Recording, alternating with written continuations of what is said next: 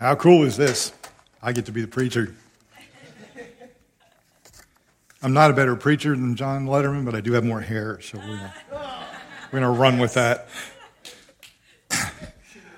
Let's pray. Lord, for myself this morning, I pray that I'll not get in the way of your word.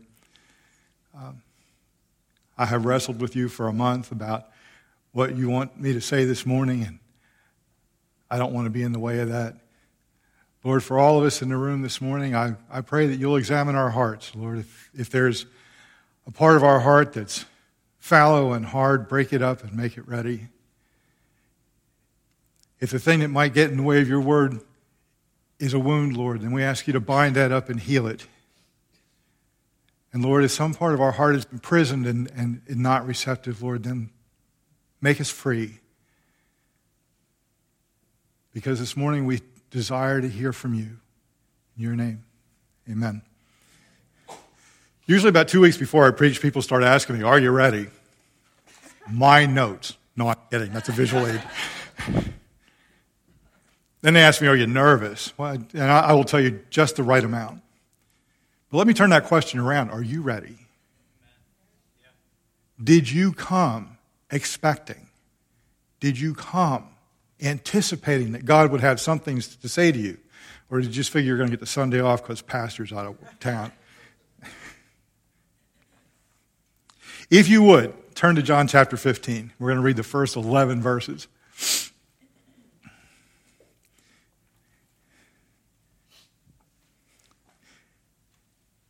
I am the true vine, and my Father is the gardener. He cuts off every branch in me that bears no fruit while every branch that does bear fruit he prunes so that it will be even more fruitful. You are already clean because of the word I have spoken to you. Remain in me as I also remain in you. No branch can bear fruit by itself, it must remain in the vine.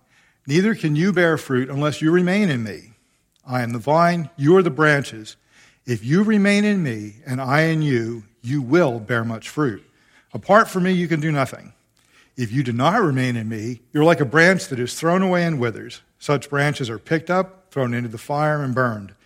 If you remain in me and my words remain in you, ask whatever you wish, and it will be done for you. This is to my Father's glory that you bear much fruit, showing yourselves to be my disciples. As the Father has loved me, so I have loved you.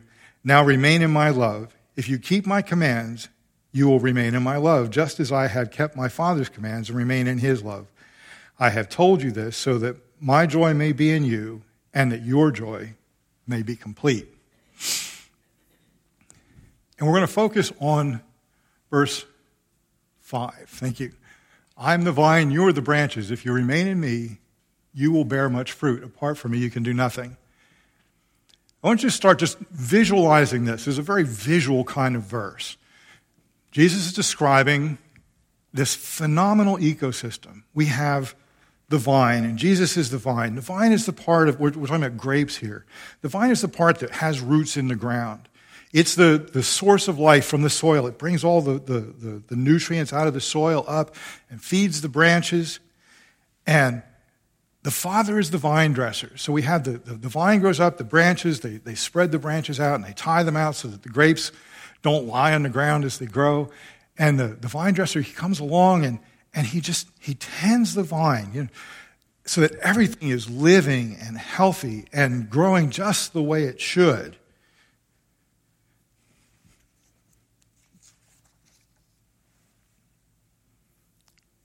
the holy spirit is like the sap in the, in the plant carrying nutrients from the vine out to the branches, carrying oxygen back from the branches down to the vine. That will be our prayers back to Him. So we have this beautiful, holy, perfect ecosystem going. And you, you would think that if this is what Jesus is describing to us, that maybe our life would be simple, wouldn't it? I mean, He set up the perfect system. But I want you to picture also what it's like when plants grow. Um, I don't know how many of you successfully garden. I've killed almost every, I've killed everything I ever planted except three things. I'll tell you what they are. Uh, we rented a house once, we had this vine that was growing in our backyard that we couldn't kill. It looked like it was growing some kind of, a, of, of, food. So I, one year I just decided let it grow. We'll see what it is when it, it turned out to be zucchini.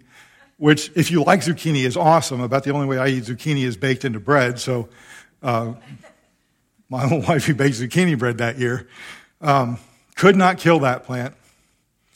Um, I have daffodils that grow in my backyard. Every spring, I go out and I dig up the bulbs, and every spring there are more daffodils, and they, are spreading. They're just it's all really, really random. Don't know. Can't kill the daffodils. And morning glories. Have you ever had morning glories? They will just take over the place. My backyard is about 10 feet by 10 feet. Okay, I can't have, afford to have anything take over my backyard. Cannot kill the morning glories. But anything I ever tried to grow be attacked by insects. Or we'd get some kind of blight or crud. Or it would be really hot and it would wither and die. Or, or we'd forget to water it and it would dry up and die. And growing plants is just like that. They take work. So the vine dresser, he's busy. You know, you, you, you'd think, oh, this is God's vine. No, this is going to be wonderful. No, God's vine is under attack too. God's branches, God's vine, and his branches are under attack as well. But he dresses the vine. He takes care of the vine. We've talked, maybe I've heard it more than it's been said. I don't know. But the thing that has hit me over and over and over again over the last year or two is everything that's really vital and important and, and essential to our life as Christians comes from the Father. That the faith that I need, well, the calling to repentance comes from the Father. That the, the conviction of my own sin, my own understanding of, of things in my life that God's not happy with, that comes from God. That the faith to respond to that comes from God. That God commands us to love, and the love that we're supposed to love with others, that comes from God. And if all this comes from God, the question that comes to my mind, and, if you're curious about these kinds of things, it's come to your mind too. And, and if it hasn't, that's okay. You're going to just like, yeah, okay, I'm with you, Scott. Then why are so few of us living that way? Why are so few of us living that vital, enthusiastic, Christ like life. Why don't we see it? Now, the word that, that, turns up in the NIV is remain. I'm going to stick with an older word, which is abide. Actually, the word that's there, and, and I don't speak Greek, so I took commentary's word for it. It gets translated as remain, abide, stay. And there's always this idea, though, that you're in a place. Um, not just standing in a place, but that you exist in a place, that you live in a place. Uh, an image that came to mind for me of that is if, if someone you don't like is always in your head, we talk about them living rent free in your head. Um, abide in Christ. What does it mean to abide in Christ? And how does that happen? Well, this should be where we live we live and breathe in Jesus. I, I like the, the, the, one line in, in, the song we sang that, that our breath is from you. Um, uh, one of the old hymns talks about how God lends us breath. It goes back to this very beginning imagery of, of Adam being created in the garden, and God breathed life into him. We owe our entire lives to Jesus in our hearts. We need to live in Jesus. And if you're also curious, the next question you're asking then is, well, how do I make that happen? Now, if you read John, this image of, of abiding in Christ, this comes up over and over and over again. It goes back all the way to like chapter 5 of, of his gospel. It turns up in every single one of his epistles. And as I was pondering this, I said, Lord, why, why didn't you just, as long as you had John writing about this so much, why didn't you just write, have John write a, you know, 10 steps to living in, in, in, in Christ, abiding in Christ? Because that's the way I function. You give me a list of things to do and a system that works, and, and I'm a maintainer. I'll go in and I'll run your system. I'm happy. Um, and the first answer that God gave me back was, well, not everybody's like you, Scott. I could have had John do that, and then people would have spent 2,000 years beating their head against the wall because that's not how they function. I'm a little stubborn. That answer didn't satisfy me, so I kept asking. And I will tell you just this morning, God answered that question again, and He said, Look, and this was just an image that flashed in my head as I was waking up this morning, but it was perfect. He says, I want you to picture this. And if, if you've raised children or worked with children, you've had this experience. You walk in one morning and they dress themselves. And the shirt's on inside out, so the buttons aren't buttoned, and it doesn't match the pants, and the shoes are on the wrong feet. And when you try and fix it, they will look at you and go, I do it myself. do it myself. That's what it would be like. If I tried to abide in Christ under my own strength and my own wisdom, I'd be that two year old. And so would you. You're not any smarter than me, so.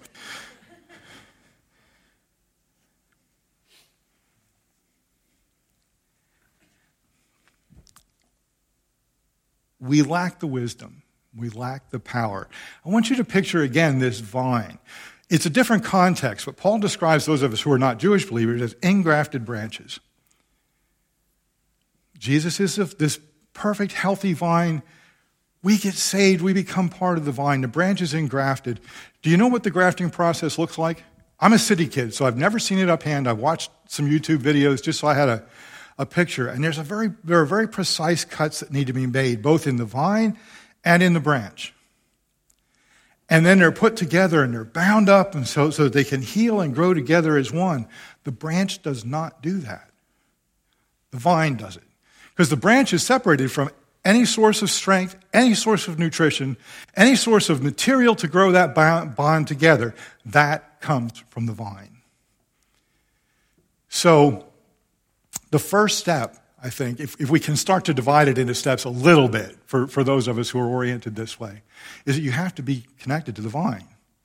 You have to be born again. You're never going to grow in, in faith. You're never going to grow in Christ likeness. You're never going to abide in Christ if you're not connected.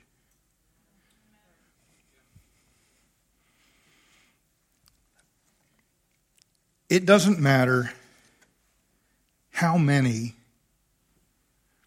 steps you take, how much effort you put into it, you will never make that happen. Um, if you try all that stuff that, that attacks those branches, you're left to defend for yourself. Uh, I, I remember once talk about not being able to kill my plants. We got a groundhog in my backyard. City kid, okay? I didn't know groundhogs would burrow that far. I am not close to, well, I'm four blocks from the city, the edge of the city. I don't know how far this groundhog had to dig underground to pop up underneath my garage and turn up in my backyard. But it came underneath concrete and asphalt and God did not kill a plant. But if there had been something there that had borne fruit, we haven't even gotten to fruit yet, that had borne fruit, it would have eaten that fruit. It would have stolen my food, my whatever I was growing back there. Now, fortunately, I was able to defend against that. We got some, uh, well, I won't bother you with it. But we got rid of the groundhog without doing it any harm. Um, so we abide in the vine under the power of Jesus Christ, under the watch care of the vine dresser, infused with the power of the Holy Spirit it still comes back to the same question, though. Why then are so many of us not healthy, fruit bearing branches? And I really appreciated last week's message on, on seeking God's face because I thought it just led into this real nicely because what it means is I need to live in the presence of Jesus Christ. Now, let me kind of shade this a little bit because there, there's a book out there about living in the presence of, of Jesus that the, the author tried to think every minute about Jesus. No matter what he was doing, he, he wanted to focus on Jesus. And people will hold up that book as a good example, but I will tell you that it just about drove the man insane. I mean, really, it did. It's because we don't live in that kind of a life. We have limited minds. I, mean, I work in IT. When I'm troubleshooting a problem, I'm not sometimes I'm blessing people, but it's, it's not, not what you might expect from, from a Christian. Um, I'm focused on the problem. I have to be focused on the problem. Andrew Murray gives an example, though, in, in discussing this very thing. He compares it to marriage. He says, I love my wife. I'm gonna, I'll personalize it. I think about my wife all the time. Not every minute, not every second, but I'm always married. People know within minutes of meeting me that I have a wife who I love dearly, that we've been married for, it'll be 36 years here in a few weeks. Um, I make all kinds of decisions throughout the day based on the fact that I'm married. How I talk to people, how I talk about my wife, because I want people to love my wife as much as I do, because I think she's awesome. I am attentive to my work in ways I might not be if I weren't responsible for her.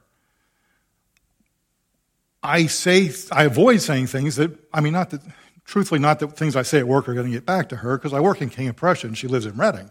We live in Reading. But I wouldn't want to say anything that would embarrass her or embarrass me in front of her if it got back to her when I'm at work or when I'm alone on the road. Yeah, I'll pick when you're driving, it's okay. Um, I'm always married. I mean, and not just as a fact, as an attitude, as a life focus. I'm always married. I'm always a disciple of Jesus Christ. I always have the life that the vine pours into me. I always have the tender ministrations of the vine dresser even when He's taking things out of my life that I might want to keep, or when He's taking things out of my life that are a distraction. I mean, if you, you watched your plants grow, sometimes they start growing these little twigs off to the side that aren't going to bear fruit, but they are going to suck life out of the plant. So you, you prune them, you take them off. You get some dead leaves, you, you prune them off. You don't want anything taking life out of anything that's not going to produce fruit.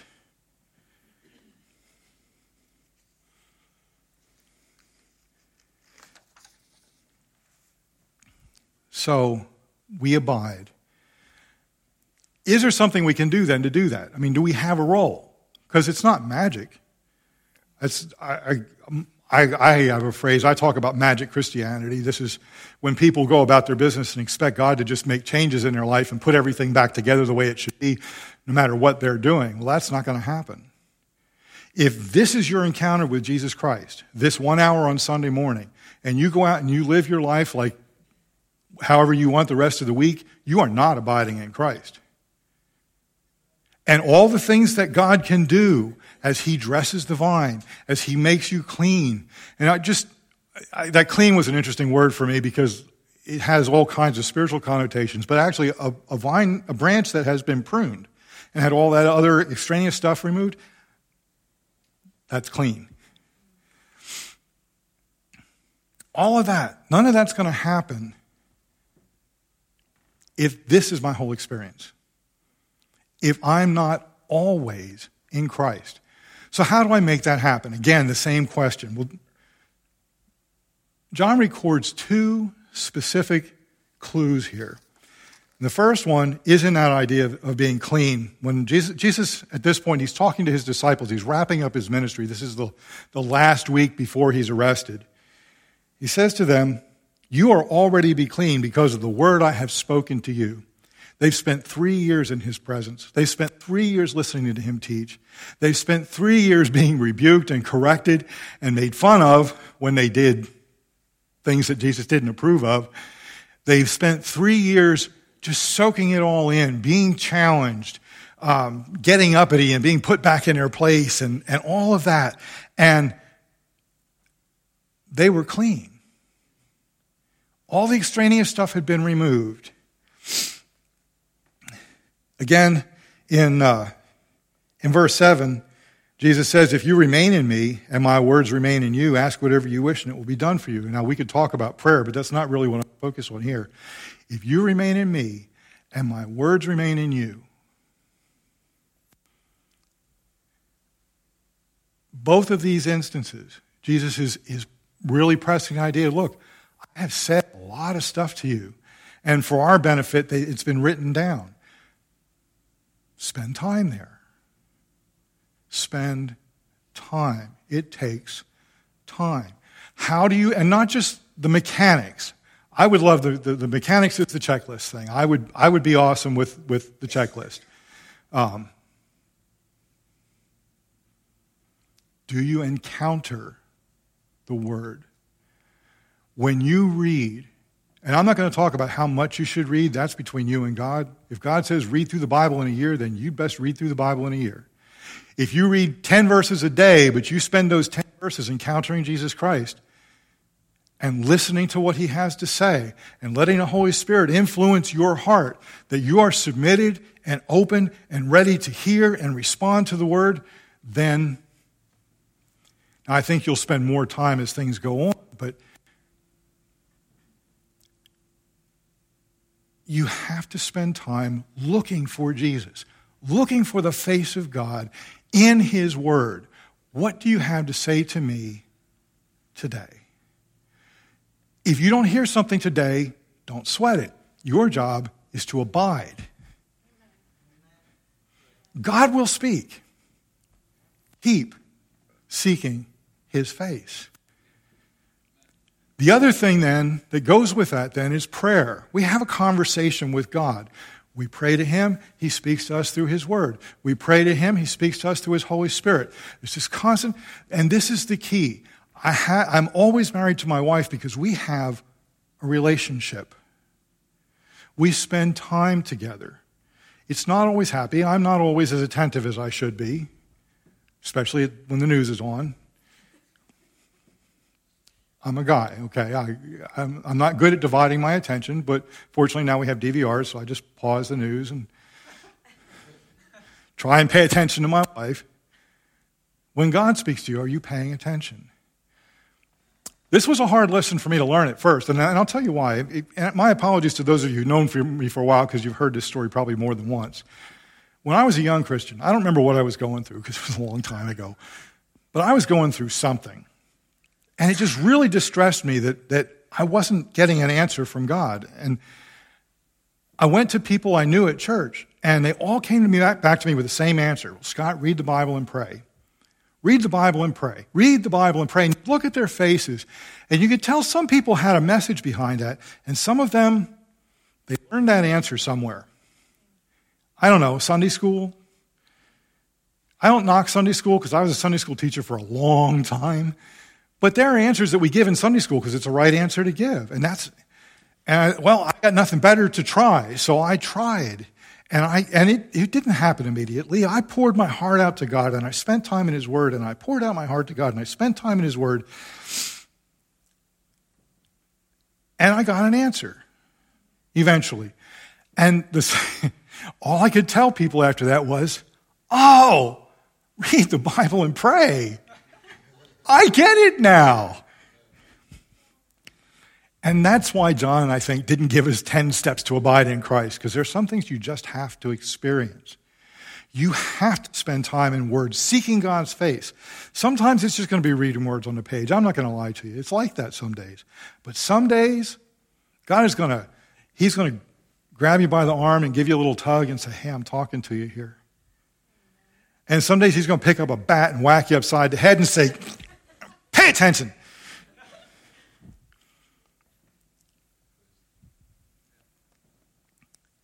That's our job, not resist. Essentially, don't resist. Be consecrated to God. Give your life to Him for His purpose because He wants to bear fruit through us. We have a purpose. Our purpose isn't to join the vine. God will take care of that. Our purpose isn't to provide our own life. The vine will take care of that. Our purpose is to produce fruit. Does the branch go there and struggle and go, fruit, fruit? No. You're built for fruit. Jesus says this so matter of factly. If you remain in me and I remain in you, you will bear much fruit. What does it mean to bear fruit then?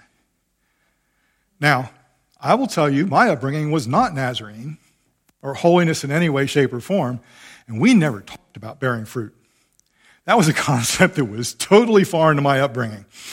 And I, I got saved at a time when sharing your faith was a really big thing and evangelism was a really big thing. And everybody talked about how, well, bearing fruit means winning people to Christ.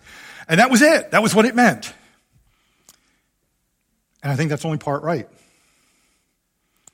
There's another place where we hear about fruit. Paul talks to us about bearing the fruit of the Spirit. And I think this is the first step in our life. That the Holy Spirit as we encounter Him, as we encounter the Word, as we spend time in communion and in relationship with our holy God, begins to change our character. We don't have to take 10 steps to make that happen. We don't have to fake it. We don't have to pretend. We just have to abide. And our character changes. Now, that's just the first step because God does not save us for ourselves. Branches don't eat fruit. They just don't. Fruit is for others. From God's first covenant with Abraham, he said, You will be a blessing to all nations. It was repeated through every one of the patriarchs. You will be a blessing to all nations. Jesus sent us out. Go out into the world, Make disciples, teaching them everything that I taught you. We are to be a blessing to the world around us.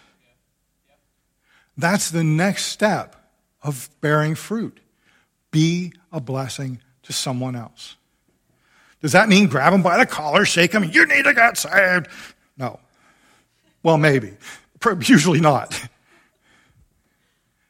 Be a blessing. We used to talk about blooming where you're planted. Wherever God has you, be Jesus there. You can't be Jesus if you're not in Jesus. You can't be in you can't be Jesus if you're doing it in your own strength. Jesus didn't do it in his own strength. Think about how many times did he say, I only say what the Father gave me to say. I only do what the Father gave me to do. And then when he talked about the Holy Spirit, he said, same thing will be for you. I will send the Holy Spirit and you will do what He tells you. He will give you the words to say. He will give you the power to do the things He wants you to do.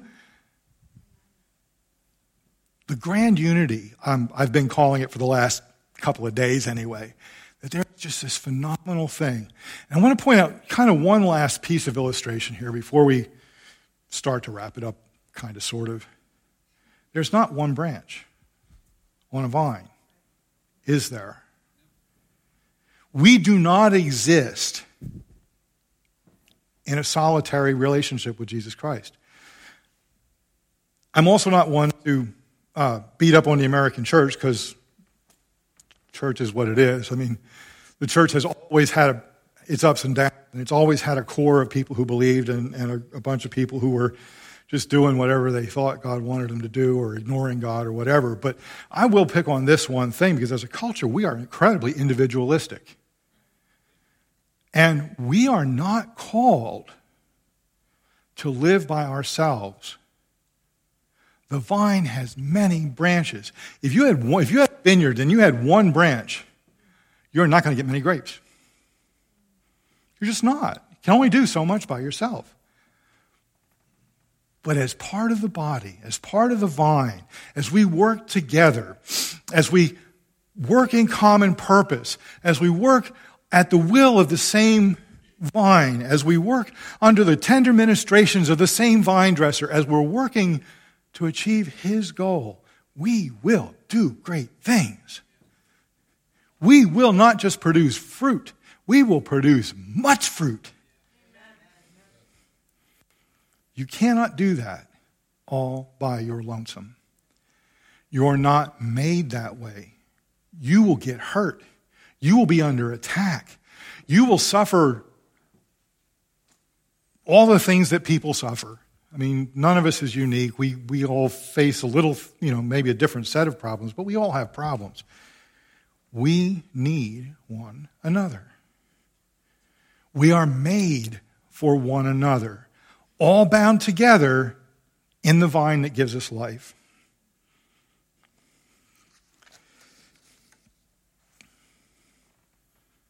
It requires intentionality. You're not going to accidentally fall into Jesus Christ. You're not going to accidentally learn the Bible. Um, my visual aid. As I said, I work in IT. I hold three IT certifications. That's nothing to pack. A lot of people have more than that. To take those certification tests, I had five books this size. Read them all. Spent time in them. Spent a lot of money for work. We have one book. I don't care if you like to read. Guys say this all the time I hate to read. I don't care. I'm going to tell you, now I, I have a hard time reading because my eyes don't work together. And they switch all on their own. That's why I need glasses, because the eye doctor once told me, he says, what your, what your brain does then is it pulls everything close and makes you nearsighted. My eyes will switch all on their own in the middle of a paragraph. I got to go back to the beginning of the page and start over again because I forget what I read because my eyes switch. Reading's hard. Do it. Do it anyway. The only excuse you have is if you can't. And if you can't learn, well, this is the 21st century. I mean, for 1500 years, people didn't even have access to a Bible because they had to be copied by hand. Now the average home has more Bibles than people. Spend time in your word. Seek Jesus in the word. When you live there, when that's where your head is at, when the Holy Spirit can take that and use it and speak blessing into your life so that you can be a blessing to others, so that others will know that, come to know the Jesus that you do. I forgot my point. Isn't that terrible? It'll all be worth it at that point.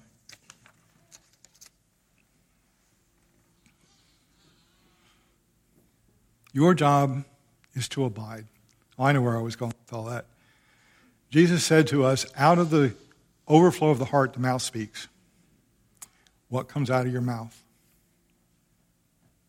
You will know by listening to your own words how Jesus is working in your heart. Are you always angry? That didn't come from the Holy Spirit. Are you always tearing people down? That didn't come from the Holy Spirit. Are you always yelling at other people on the road? Confession time. I don't always yell, but I do talk to them a lot when they do stupid things. That doesn't come from the Holy Spirit. I mean, and that's just the easy check. That's not the Lord, show me what's in my heart. That's just, Lord, what comes out of my mouth. That's the easy check. Do I need to go back?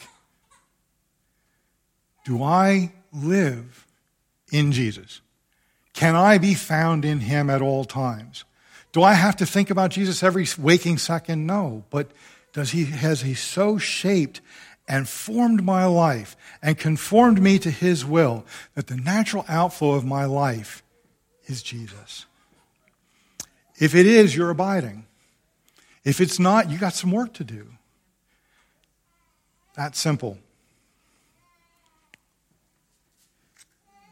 Again, Andrew Murray, he, he encourages this mindset. He says, when you face trouble, your response is, I abide in Christ. Now, you may, for depending on the, the source of, and, and volume of trouble, you may go, Oh my God, I'm in trouble. Okay, that happens. You know, you, you car gets in an accident, your first response isn't, Oh, I abide in Christ. First response is, some idiot hit my car. You find out, you know, you get sick. You get really sick. You know, poor Betsy, I, am sure her first response was, oh, I'm abiding in Jesus. This is okay. I can tell you that it is now. When I spoke to her last night, what a blessing. She's just trusting in Jesus and enjoying time with Alan and, um, and accepting that God's in control of of what she's going through in, with, with her health. It's not our first response when trouble comes, but it needs to be where we end up. I abide in Christ. Whatever God's got going on, God knows. I was in an accident a couple of years ago. Some crazy woman ran a red light, spun my car around. I got a broken wrist out of it. Not too badly, I guess. And I didn't get that from the impact. I got it from the car, the uh, airbag. Had my hand on the steering, bottom of the steering wheel. The airbag came in, hit the end of my wrist. God was in control. I don't know what he was thinking. I still don't know what he was thinking at the time, but he was in control. I abide. When somebody betrays you and your heart is broken, I abide. When you're spent and you don't have the strength to get out of bed and face another day, when that job is just driving you crazy, I'm with you. I abide. God has me there for a reason. I don't know what that is either, but He's got me there for a reason. I abide. But also when I'm fruitful, when my joy is complete, I abide in Christ. I abide in Christ. Let's pray. Lord Jesus, we say it over and over again. All of the really, truly vital, important things in our life that impact our life, that make us who you want us to be, they don't come from our effort. They just don't. We can try, but we're going to be like that two year old who says, I do it myself, and get the same results.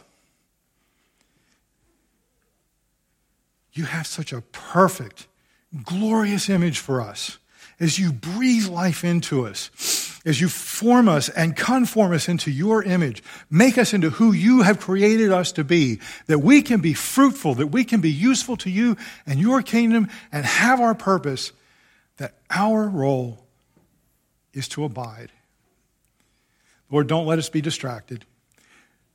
Don't let us be discouraged. After the initial shock of whatever hits us in life that may turn us off the wrong way, cause us to remember, I abide. Remember that you're watching out for the pests. You're watching out for the blight. You're watching out for the scavengers that are going to come and try and steal our fruit. That you're trimming off the extraneous growth and the dead growth in our lives. And Lord, that may be uncomfortable. It may even seem undesirable at the time, but that we are dependent upon you for all of this and that we can be fruitful and that our joy can be complete. In your name, amen. amen. Go and abide.